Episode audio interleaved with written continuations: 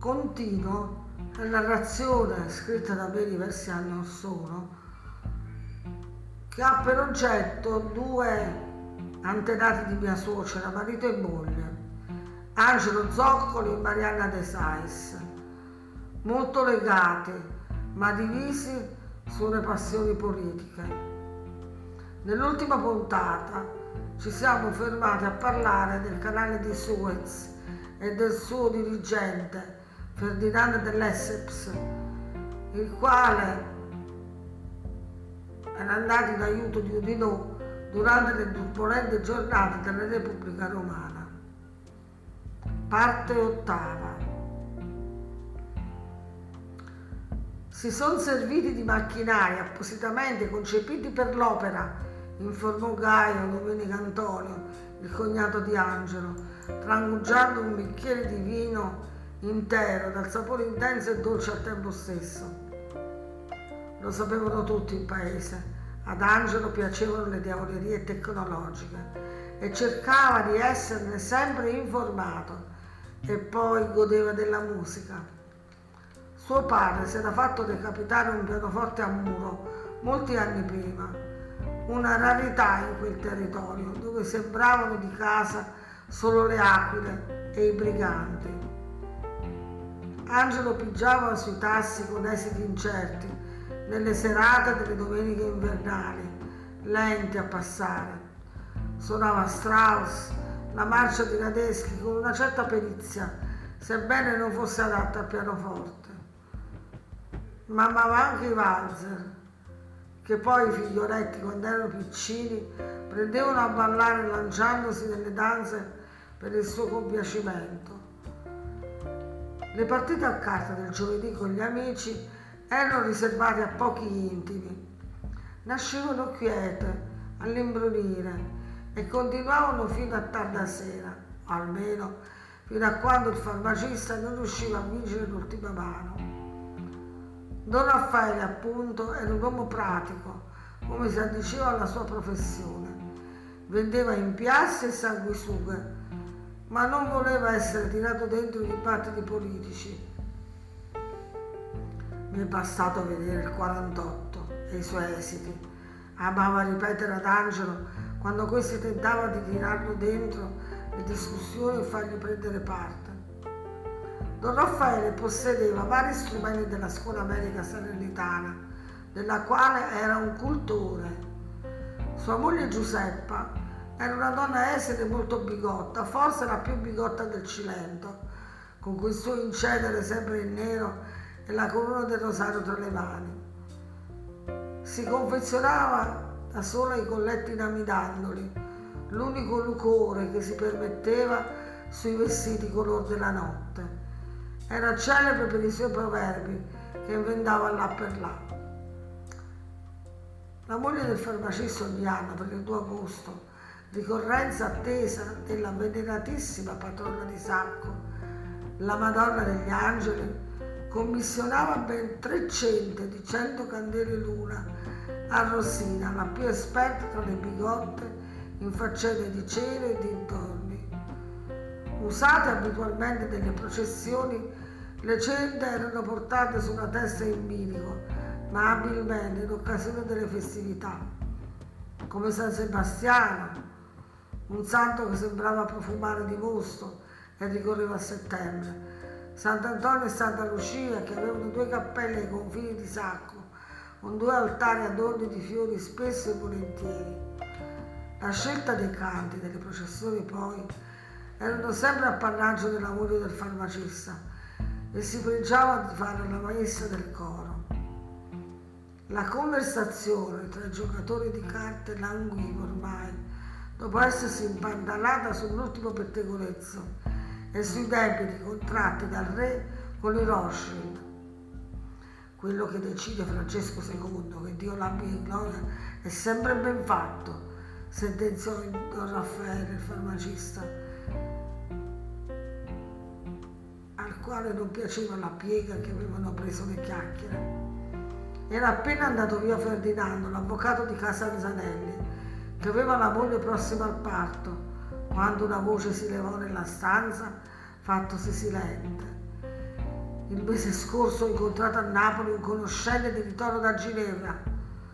Tra le altre cose mi diceva che tra il 1849 e il 58 il Piemonte ha contratto all'estero, principalmente col banchiere James Rothschild, debiti per 522 milioni, ossia 4 annate di entrate fiscali. Quelle parole esplosero, il caso di dire, rompendo nell'ultima mano di Scopone. L'informazione suonava quasi come una provocazione agli occhi di un liberale filo piemontese come Angelo. Riccardo Giannantonio, poi, era sempre così taciturno. Il cancelliere, segalegno e rossiccio, era di origini toscane. Trapiantato là da casetta per espletare mansioni amministrative, si era portato dietro la moglie Enrichetta, una inglese conosciuta durante l'esposizione universale di Londra del 1851. Quanto lui era taciturno, tanto lei era ciarliera. Si era messa in testa di insegnare l'inglese al figlio della sua domestica, un ragazzino un po' tisico al quale si era affezionata. Prima di accettare, qualche mese prima, l'invito di Domenico Antonio a giocare, Riccardo Giannantonio si era fatto pregare. Non era avvezzo a lasciare casa sua e le sue comodità. Ecco un altro filo borbonico, si trovò a pensare Angelo, piccato della precisazione intempestiva di Riccardo. Il ritorno all'assolutismo era stato sottolineato nell'agosto del 1849 dall'allontanamento dei ministri che avevano dato credibilità al momento moderato costituzionale, il Cariati, il Bozzelli, il Ruggiero. Alla presidenza del Consiglio era stato chiamato Giustino Fortunato Senior. Nel 1850 la libertà di stampa era stata abolita da una legge e proprio in quel 1859 per la stampa dei libri sarebbe stata resa obbligatoria l'autorizzazione preventiva dei vescovi. Quella mattinata era stata infruttuosa per Marianna. Non è riuscita a capire cosa bollisse in pentola. Ormai, insomma, il cognato si era recato di prima mattina a casa loro. Si era trattenuta a casa Marini giusto il tempo di una tisana. Quando si parla di politica io tremo, aveva confidato alla sorella del marito Rachele, come darle torto. Arrivavano notizie terribili da fuori. Era della primavera scorsa l'arruolamento dei cacciatori delle Alpi che avrebbero fronteggiato l'esercito austriaco e l'aria che tirava non era delle migliori. L'eco di Palestro e Montebello era arrivato fino al Regno di Napoli e si vociferava che tale Ippolito Dievo stava scrivendo un romanzo dal titolo roboante, Le confessioni di un italiano. Era stata Yolanda a portare la notizia, magra come una pertica, con gli zigomi sporgenti. La nuova governante di casa Marini era del nord, la chiamavano in paese la Nordica e sfoggiava cappellini troppo stravaganti per quel Cilento interno. La sua venuta un anno prima fu salutata come un evento da Don Angelo e Domenico Antonio, che volevano essere informati di quanto tra Piemonte ed Austria stesse accadendo. In verità Yolanda ne capiva poco di politica, ma era stata governante in casa della zia di Diego e involontariamente ne aveva seguito le mosse. Quel giorno Angelo aveva pranzato di magro, perché si era di venerdì, e una breve passeggiata in Galesse aveva portato lui e alcuni della famiglia verso le Passere, un vasto castagneto in montagna verso il Vallo di Diano. Tra i due coniugi Zoccoli non una parola. L'azzurro del cielo era appena adombrato da qualche nuvola in transito dalla vallata sottostante. «Guarda papà! Quanto è grossa quella gazza!» esclamò ad un tratto Francesco, cavato dallo zaino un binocolo, dono dello zio Domenico Antonio. «Eh sì, questo è un piccolo paradiso. Speriamo che nulla turbi questa quiete», sospirò Marianna dando un'occhiata al marito. basso del corticato si delineava all'orizzonte, con l'asprezza della roccia, i tanti arbusti che ammantavano le pendici di quello spartiacque naturale tra Cilento e Vallo di Diano. Durante quel giovedì Marianna ricevette la visita del fratello Filippo, che le portò l'ultimo acquerello. Aveva ritratto una veduta della loro casa di Rossina. La sorella lo prese tra le mani, languendo quasi a quella vista così cara e familiare. Come sta mia nipote Maria Giuseppa? Non aveva mancato di chiedere. Marianna è preoccupata per l'unica nipotina e senza mamma. Si sta facendo onore, sai. Oggi la signorina Rolf le ha permesso un giro a cavallo. Aveva fatto uno splendido compito in italiano.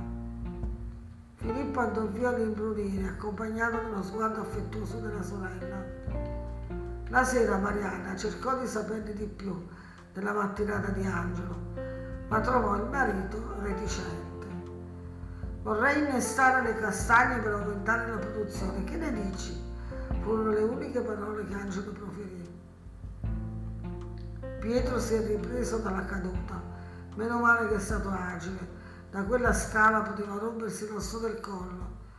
Informò Marianna di un evento vicino, mentre posava il ricapo sulle ginocchia, e prese a prestito quella scusa per giustificare la sua visita a casa Marini di quella mattina. Pietro era insieme a Carlo il gioiello di quella casa e spesso si trovavano con i cugini durante le festività. Pietro era un quarantenne alto e robusto e si era fatto prete con buona pace della famiglia. Diceva messa nella chiesa di Sant'Antonio, di fresco risistemata. Era un collezionista di libri antichi. Possedeva una biblioteca notevole, la cui parte superiore era servita da una scala in rovere con le colonne a tortiglione, un piccolo gioiello che si era fatto costruire a Napoli. Poche settimane prima aveva rischiato grosso Pietro, ma la sua fibra aveva reagito bene alle cure. Fine dell'ottava parte.